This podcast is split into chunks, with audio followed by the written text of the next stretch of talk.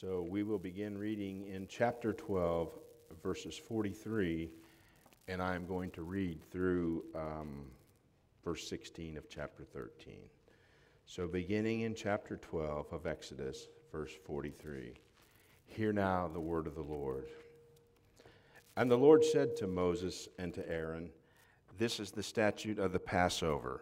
No foreigner shall eat of it, but every slave that is bought for money may eat of it after you have circumcised him.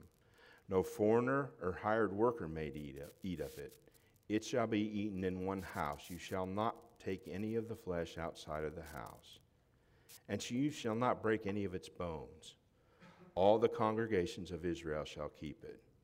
If a stranger shall sojourn with you and would keep the Passover to the Lord, let all his males be circumcised. Then he may come near and keep it. He shall be as a native of the land, but no uncircumcised person shall eat of it. There shall be one law for the native and for the stranger who sojourns among you. And the people of Israel did just as the Lord commanded Moses and Aaron. And on that very day, the Lord brought the people of Israel out of the land of Egypt by their host. And the Lord said to Moses, Consecrate to me all the firstborn Whatever is the first to open the womb among the people of Israel, both of man and of beast, is mine. Then Moses said to the people, Remember this day in which you came out from Egypt, out of the house of slavery, for by a strong hand the Lord brought you out from this place. No leavened bread shall be eaten. Today, in the month of Abib, you are going out. And when the Lord brings you into the land of the Canaanites, the Hittites, the Amorites, the Hivites, and the Jebusites, which he swore to give your fathers, a land flowing with milk and honey. You shall keep this service in this month.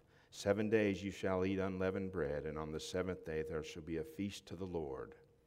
Unleavened bread shall be eaten for seven days. No leavened bread shall be seen with you, and no leaven shall be seen with you in all your territory. You shall tell your son on that day, It is because of what the Lord did for me when I came out of Egypt. And it shall be to you as a sign on your hand and as a memorial between your eyes, that the law of the Lord may be in your mouth. For with a strong hand the Lord has brought you out of Egypt. You shall therefore keep this statute at its appointed time from year to year and when the Lord brings you into the land of the Canaanites, as he swore to you and your fathers, and shall give it to you, you shall set apart to the Lord all that first opens the womb. All the firstborn of your animals that are males shall be the Lord's. Every firstborn of a donkey you shall redeem with a lamb, or you will not redeem it, you shall break its neck. Every firstborn of man among your sons you shall redeem. And when in time to come your son asks you, What does this mean? You shall say to him, By a strong hand the Lord brought us out of Egypt from the house of slavery. For when Pharaoh stubbornly refused to let us go, the Lord killed all the firstborn in the land of Egypt, both the firstborn of man and the firstborn of animals. Therefore I sacrificed to the Lord all the males that first opened the womb. But all the firstborn of my sons I redeem. It shall be a mark on your hand or frontlets between your eyes, for by a strong hand the Lord brought us out of Egypt. And so ends the reading of God's holy word. Join me in prayer.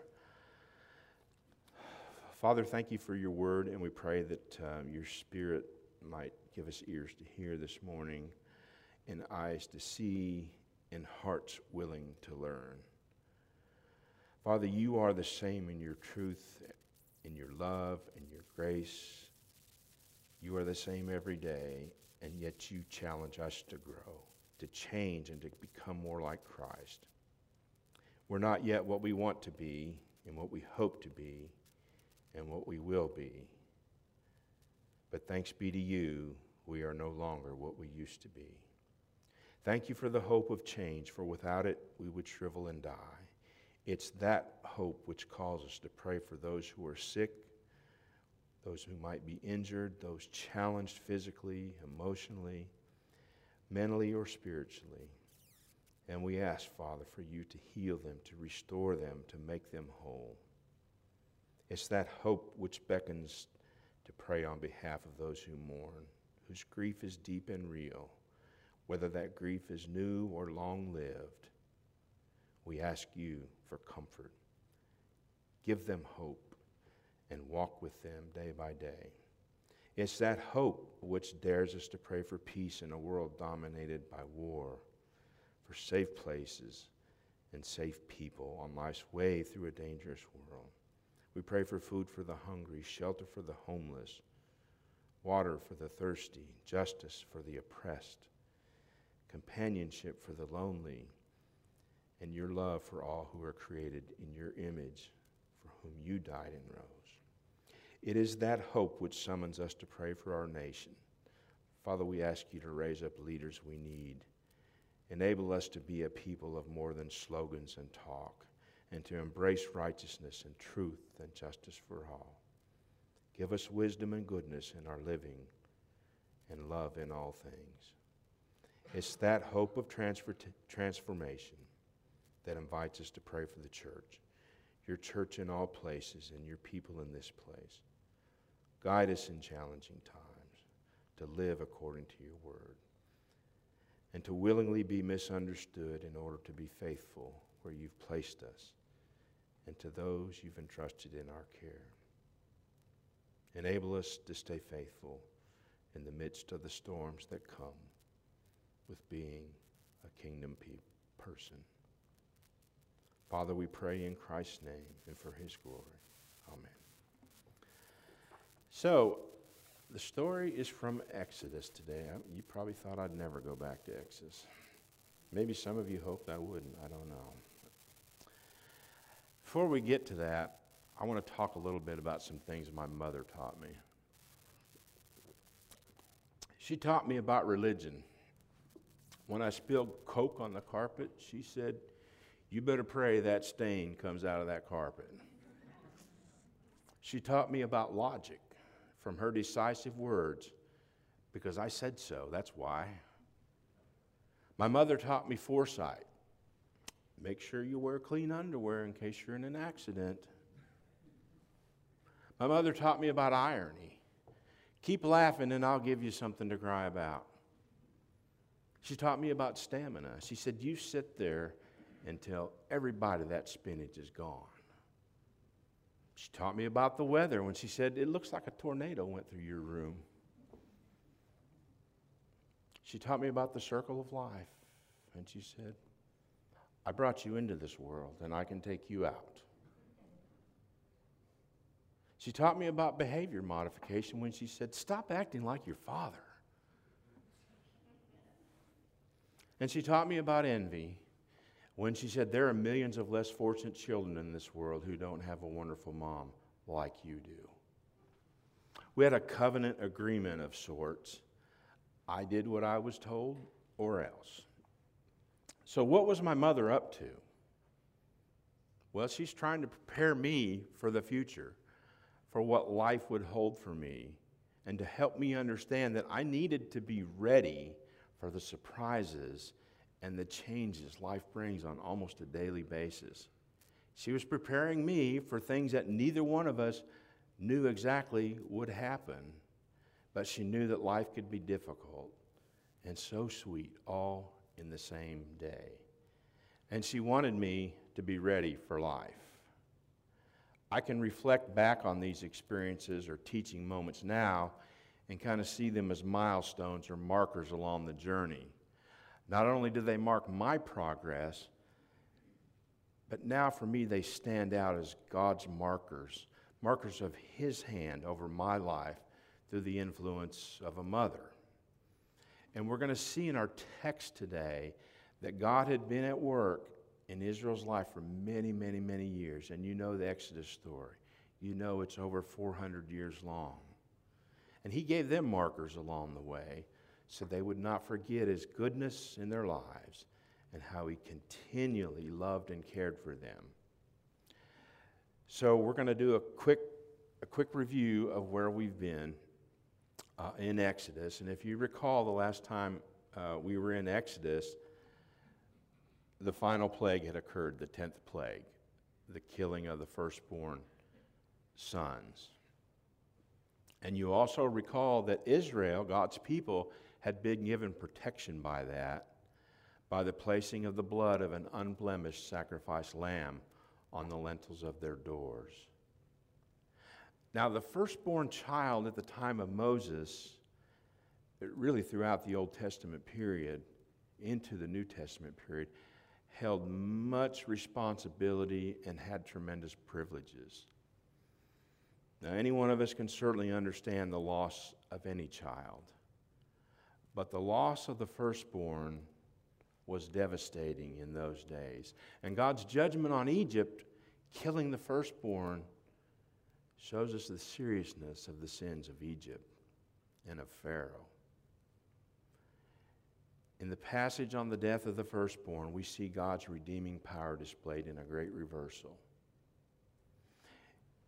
God striking down the firstborn of Egypt. He ended the conflict overnight with one blow.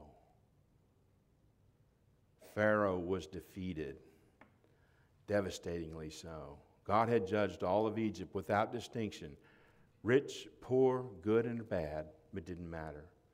And the cries in the land extended to all people. The destroyer went through the nation of Israel like a hot knife through butter. And you may recall God's words to Moses Then you will say to Pharaoh, This is what Yahweh says Israel is my firstborn son. And I told you, let my son go that he might worship me. But you refused to let him go. And now I will take your firstborn son. And God is a God of his word, and he kept his word. God turned evil on its head. You may remember in the early chapters of Genesis, Pharaoh's decree to kill all the newborn male children by drowning them in the Nile River. And you may remember that Moses was rescued from that fate. That's a marker. That's God's hand at work in Moses' life and in the life of a nation. But not only did God defeat Pharaoh by taking his firstborn, he defeated their gods. He struck down their religion. There's but one God, the triune God. Pharaoh, you are not a God. Pharaoh, your son will not be a God. You don't have a son anymore. You don't have a firstborn. God's power was displayed. He said that part of the reason for setting Israel free is so that the world will know that I am God, so that Egypt would know that I am God. So, as we go through this this morning, we might think a little bit about the severity of God's justice and the mercy of God. And every one of us, you've heard me say this before, are a little bit like Pharaoh. There's a little Pharaoh in each one of us, and we deserve the same judgment. In this country in particular, there's a lot of people that think they'll never face a judgment day. They just go around like a Pharaoh, piling up pyramids full of stuff, often at the expense of others, feeding their pride and refusing to bow down to the true God.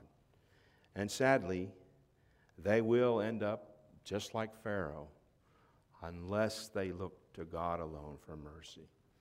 So we need to trust as believers that God is always at work and He's moving His plan of redemption forward. God Himself does not change. The plan of God does not change. The plan of redemption does not change.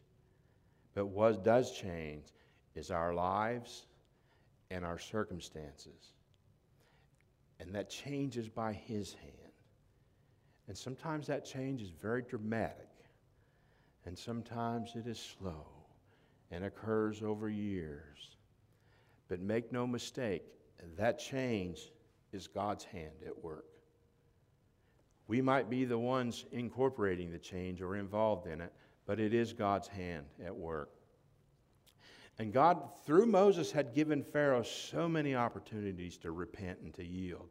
And despite all that God had done, despite all the previous plagues, Pharaoh resisted God. And as a result, he paid the price for his pride and rebellion.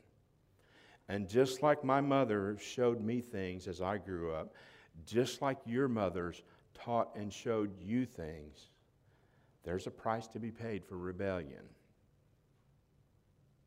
So after the death of his firstborn, Pharaoh decides then to let the people go. Interestingly, as he tells Moses to get out of here, he refers to them as Israelites.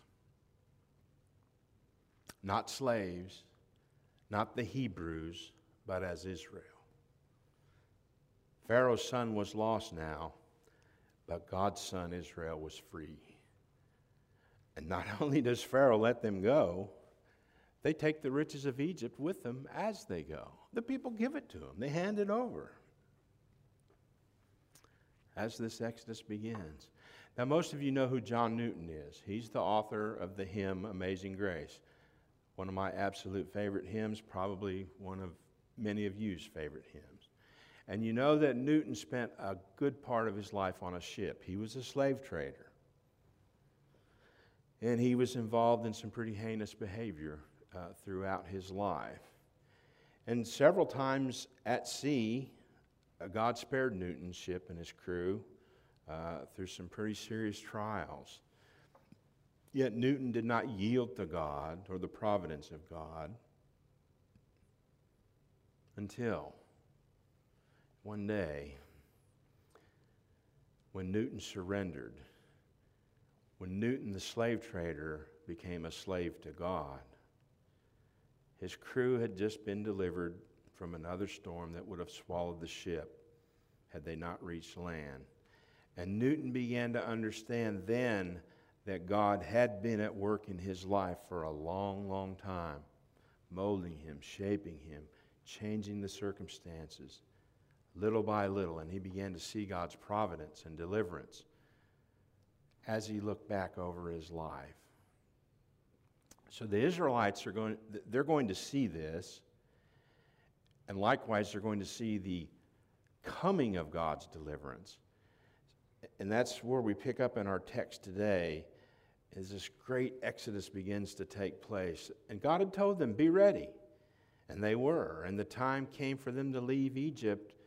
And as they left, like I said, they pillaged the Egyptians just as God commanded, receiving from them their gold, their silver. And this is a sign of God's faithfulness and God's keeping His word. Through Israel's many hardships and struggles, God was faithful. He remained faithful.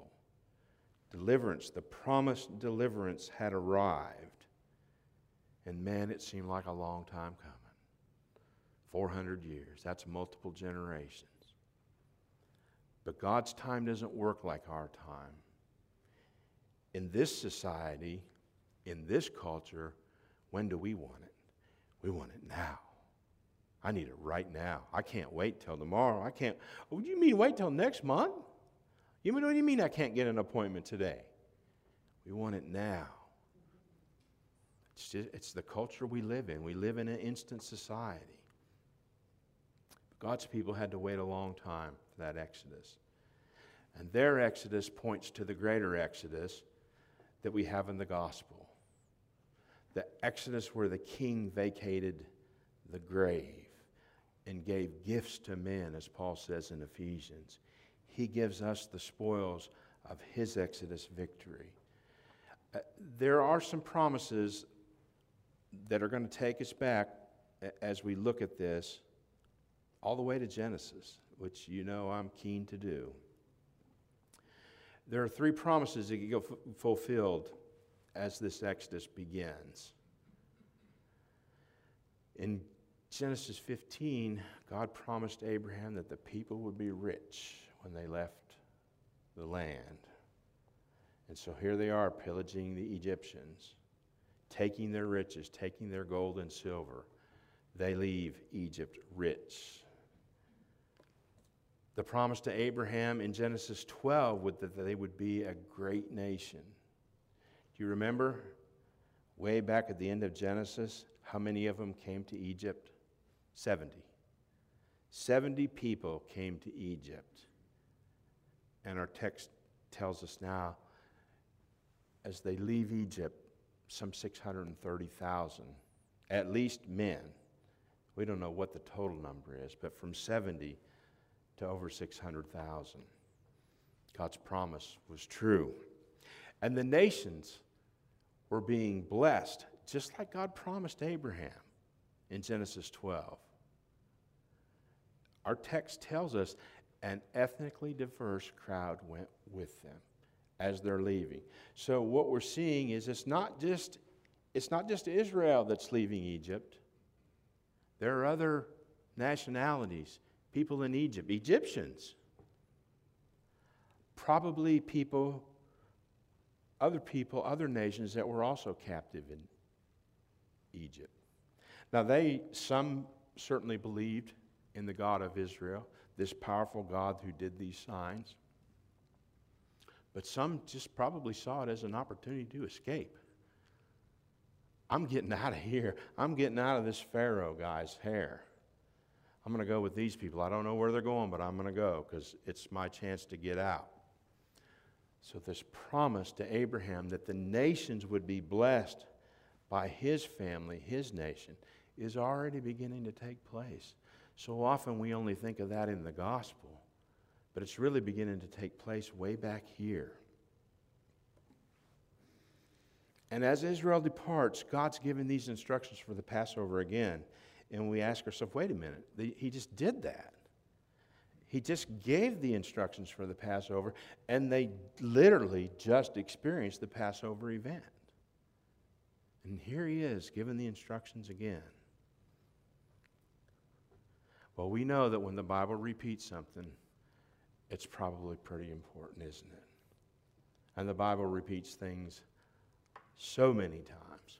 So let's maybe look at a couple of reasons why he might repeat this. First and foremost, Israel would always need to look back on this day, on their beginnings, the day God freed them from bondage.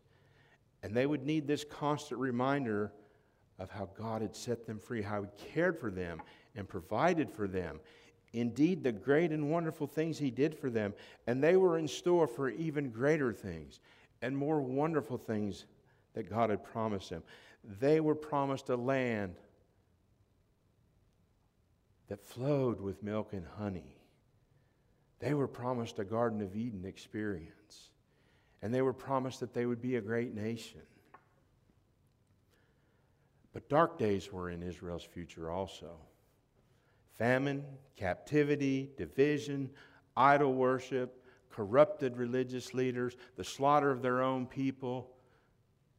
Just like Pharaoh, they rebelled against God. They constantly needed a reminder of who they were and God's goodness to them. So God set it up that they would celebrate these things every year. And not just these three things, there are other things that God set in place. And as I said, a mixed multitude went out with them, some of them for reasons unknown to us. So God lays down these instructions again and He adds some things to them. And just like our communion service, God specified that the Passover meal was only for the covenant community. The emphasis in these verses was those who were circumcised, the covenant sign given to Abraham. This act was the sign that one belonged to the community of faith and qualified one to participate in the Passover meal.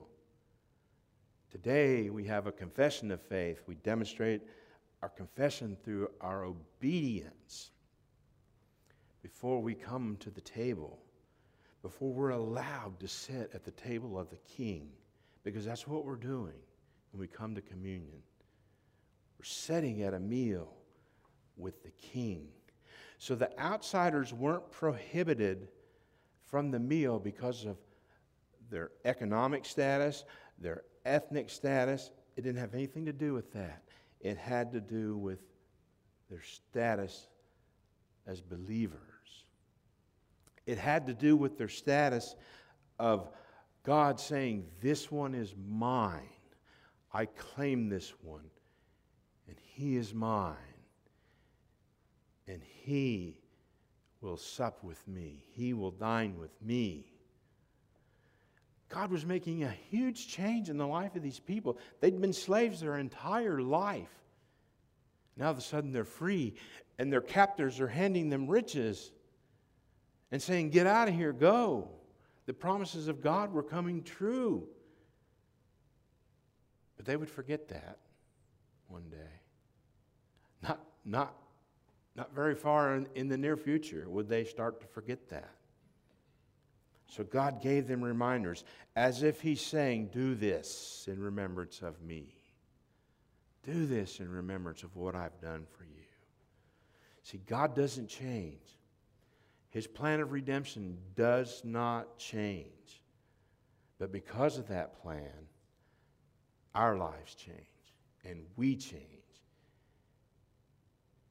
We need to remember the big changes in our lives.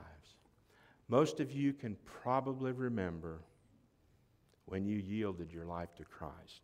Now, some of you may have been brought up in the church, and you, you don't have a time in your life when you didn't know Christ. Hallelujah for that. I wish we were all that way, but the reality is we're not. Many of you, like me, are wearing a wedding ring. It signifies something. Among other things, it signifies the day your life changed. It signifies a covenant promise. And we have holidays and special days marked on the calendar, and we have every one of us, painful events seared into our memories, things we'll never forget, painful things, the good and the bad. These are all markers of God's hand in our lives and of His absolute sovereignty over the events, the days, the hours, the minutes, and the seconds of our lives. And sometimes these changes are mysterious we don't even know they're happening many times. If it's a long term, we don't even know it's happening. Till one day, it's, oh, wow, this is different. But those changes are conforming us to the image of Christ. Now, every one of us was born in the image of God, but sin has marred that image. And this plan of redemption that God is working includes polishing up that image, repairing that image, until one day He perfects that image. You see, change in our lives and in our institutions is inevitable. You can't escape it. You can try. Pharaoh tried. Pharaoh resisted, and he was trampled under by it. Change is coming into your life, into my life. Look at this county that we live in. Some of you home folk, I've heard the stories of how, how it used to be so rural. Old Florida, but it's changing. It's changing fast. And now I consider myself a Floridian. This is home to me, not Tennessee. When somebody asks me where I'm from, I say I'm from Florida, not Tennessee. I don't live there anymore. This is home. But it's changing. The county is changing. The world is changing. One day this church will change. One day you won't be here. I won't be here. Be a whole different group of people here. But God will still be at work, and God will still be working out His plan of redemption. And every one of us will have played a part in that in some way. Some in big ways, some in small ways, some in ways that nobody else knows about except God. But we're all a part of that. Change, it's inevitable. Embrace it or be run over by it. It's, I don't know what else to tell you. It's, it's a part of life. God doesn't change, His plan doesn't change, but we change and our circumstances change. Now, we all have things that we've set aside in life, whether it be money, time, any number of things for some greater purpose. We set it aside for something greater, for something more important. In chapter 13, God called the Israelites to set aside their firstborns to himself. This act, of course, is connected to the 10th plague, isn't it? And the fact that God had distinguished Israel, the nation of Israel, as his firstborn. The firstborn represents the whole family. By dedicating the firstborn to God, they're saying, Our family belongs to you, Lord. Joshua would later repeat this after the conquest. This day, as for me and my house, we will serve the Lord. Notice that God commanded the Israelites to redeem their firstborn sons, not sacrifice them, redeem them. This required a payment of some sort. Some sacrifice had to be given. Something had to be given to redeem the Son. You see the image here, don't you, of salvation by substitution. We see an example of the consecration of the firstborn when Mary and Joseph take the young Jesus to Jerusalem in Luke's gospel. Luke refers back to Exodus 13 to our passage when this is happening. Of course, Jesus didn't need to be redeemed, but it was necessary for him to fulfill all righteousness. And Mary and Joseph offered up a pair of turtle doves or two young pigeons, perhaps because they were too, for, too poor to afford a lamb. Ironically, in their arms, they held the true lamb as they offered their pigeons to redeem their son. Jesus is the ultimate firstborn. He consecrated his entire life serving the Father. Philip Graham Ryken says, How proper it was then for his earthly parents to give him over to his heavenly Father at the time of his birth. Amazingly, to redeem us, God offered his own firstborn son. Now we no longer belong to ourselves. We're no longer slaves to the serpent, to the seed of the serpent, but to God. We belong to God. We are His. And in Exodus, in our text, we also see an expansion of the regulations for the festival of unleavened bread. It was to be observed in precise detail and then taught to the children. Notice the phrase, For the Lord brought you out of Egypt with a strong hand. He's already, we've already seen that in verse 3. It's repeated in 6, 14 and 16. This phrase form, frames this entire section. It provides the picture of God's mighty salvation. The meal caused them to remember that God had delivered them from the bondage by his mighty hand, just like our communion meal. We are called to remember Christ's work on our behalf through that supper. And the meal signifies our great deliverance. In this meal, we taste and see Jesus' work on our behalf. And just as Israel looked back to the Passover, we look back to God's work on the cross.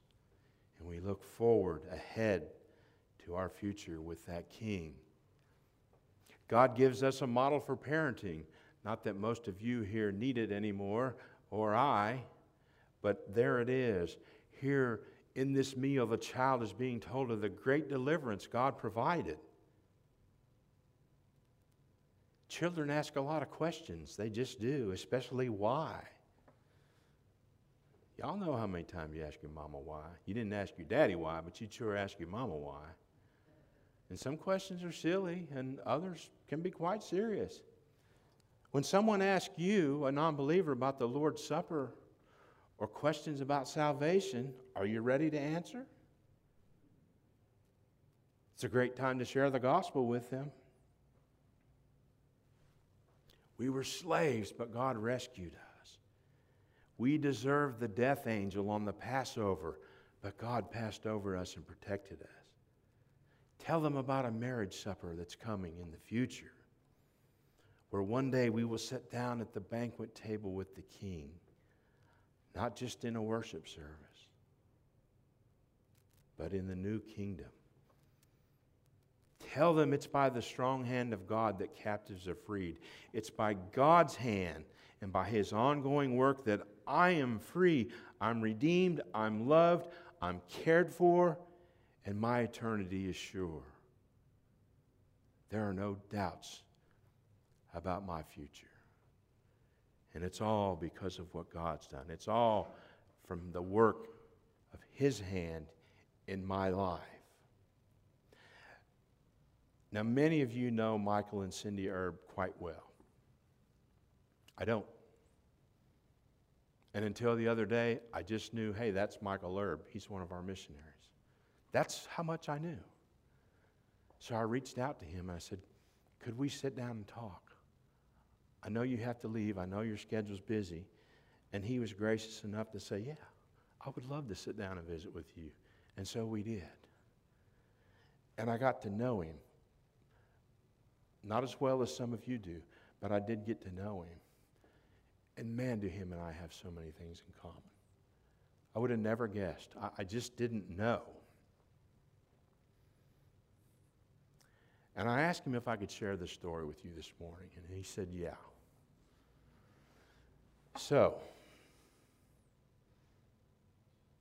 it's a story about God's hand in the life of him and Cindy and their ministry in Honduras, and how sometimes God brings about change, abrupt change. Michael had been working with a ministry in Honduras for quite a few years. He went there at the invitation of the director of this ministry, who was a friend of Michael's. Now, it didn't happen overnight. It took a couple of visits to convince Michael um, that they could use him there. And they finally made the decision to go, and it was a hard decision. Michael loves Florida. He's like me, he just thinks this is the greatest place on the earth to live. So it was hard for them to go, but they felt like it was a call from God and they had to go. So during their time there, Michael's friend, who is the director of this ministry that Michael is helping, passes away. Eventually, a new director is hired. This is a marker in Michael's life. He can't see it at the time, but he can look back now and see it. And sometime later, a significant event happened that Michael did not plan for, he did not expect. It was not an event that his actions or his family's actions brought about. It was brought about by someone intent on evil. And Michael reacted just like any one of us in this room would have. And because of that event, this new director of the ministry Michael worked with chose to end their affiliation with the Erb family. Now imagine yourself in a foreign country. And the work you've been doing for many, many years your ministry is suddenly pulled away from you. Would you be anxious? After all, you answered a call that you felt like was from God to do this work, and now out of the blue, and because of circumstances beyond your control, this ministry is stripped away from you. And people that knew Michael and Cindy asked, What are you going to do now? Michael and Cindy asked themselves that same question What are we going to do now? And they spent some pretty heart wrenching days and nights trying to sort through those questions. And through talking with each other, with their financial supporters, family members, probably some of you, and many, many conversations with God in prayer. Michael and Cindy decided to stay in Honduras and continue to do what they felt God had called them to. So they're still there, and they're still ministering to children, and they're still ministering to people in need. And they do work in their local church. The markers of change were there to see. It's hard to see them sometimes. The change in leadership there brought about a change in the focus of that ministry and the day to day operations.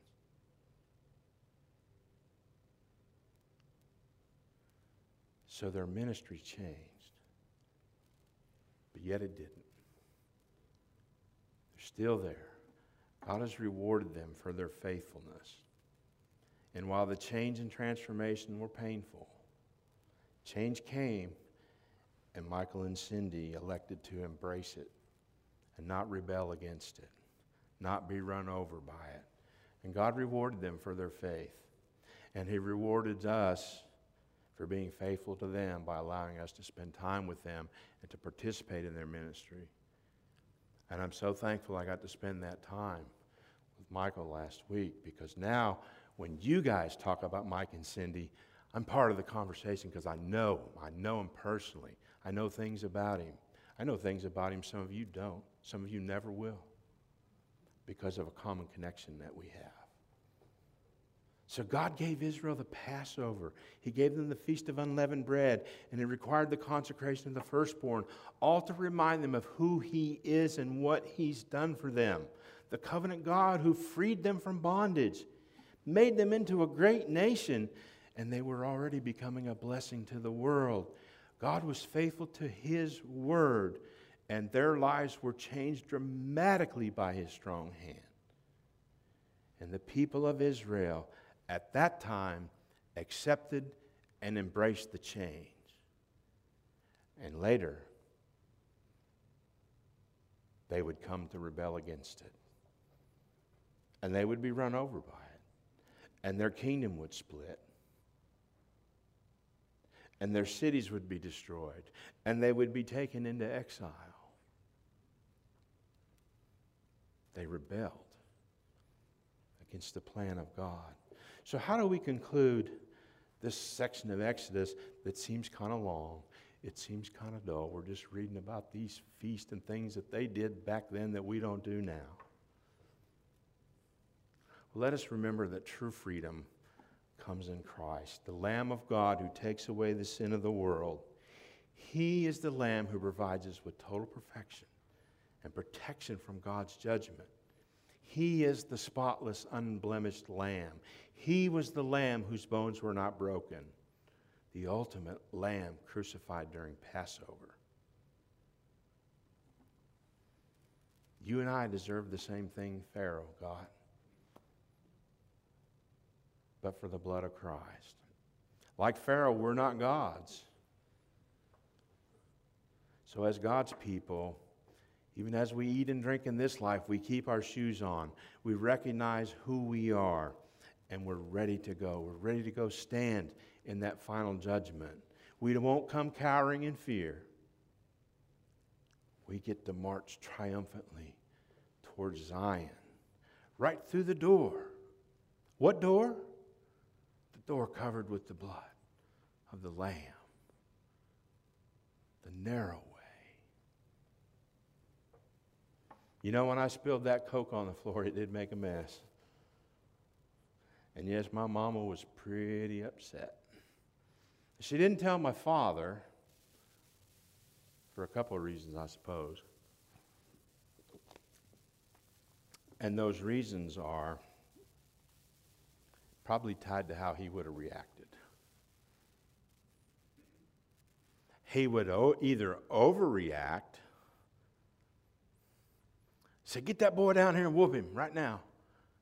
Or he would underreact. Oh, maybe don't worry about it. It's no big deal. He wouldn't react appropriately in mama's eyes. So, it was time to clean up, she called sternly to me to come with a bucket of soapy water and a brush. Of course, I was obedient. I knew I'd messed up. And so I kind of walk up there, uh, kind of ashamed of myself. Maybe more afraid than ashamed, I don't know. And she takes the bucket and, in a stern voice, says, Now watch this. I'm only going to show you once. And she got down on her hands and knees and began to clean that stain, scrubbing hard to get that coke out of the carpet, and giving me instructions the entire time she's doing this. Then she'd scrub for a while and she'd take dry towels and soak it up like you do when you're trying to clean a carpet. And she'd look up at me and say, Do you understand now, boy? I said, I did. Then she went right back to work, repeating the whole process again. Remember, she said she was only going to show me once. She said, I want to make sure you get this right. I want to make sure you understand how to do this. So I stood by and watched. And by the time she was finished, the stain was gone. Mama cleaned it up. I just watched. And she struggled to get to her feet and sternly told me to go dump that bucket and put these things away. And as I turned to walk away, she stopped and called me to her side. And she wrapped her arms around me and said, I forgive you, son. Try not to do this again. And one more thing I love you. I will always love you. And I expect I'll be cleaning up after you for a while, but I will still love you. Even then. But in this life, there are just some things your mama can't teach you and that your mama can't do for you. And your parents may or may not have raised you in church, they may or may not have had you baptized. And if they did, good for them. But you're here today for some reason. And the only reason that I know for sure is because God's hand is on you and He steered you here. He changed the circumstances of your life to put you here, to redeem you, to free you from bondage. He's given you the covenant seal of baptism, and He invites you to His table every month as we worship here to eat with Christ. It's God who's placed his markers on your journeys of his plan to redeem you. It's these markers that are reminders of his work. We can only come into the presence of a holy God because of the finished work of Jesus Christ. And you have lots of markers in your life you can look back to. And maybe some of them you don't want to look at. Maybe some of them you can't remember. But I promise you there's one you can remember. And that's that cross up there behind that screen. That's the most significant marker in your life. Look to it when times are hard. Look to it when times are good. Look to Christ always. He has done the work, and all that's required of you and me is faith. And by that faith, obedience. And in that obedience, love. Praise God, we have a substitute, a Passover lamb in Christ Jesus. Amen. Father, thank you for our time this morning. Thank you that we could gather together to sing praises to you and to hear from your word and to be fed by your word and to hear once again of the riches and the glory of Christ and your faithful covenant keeping promises to us. In Christ's name.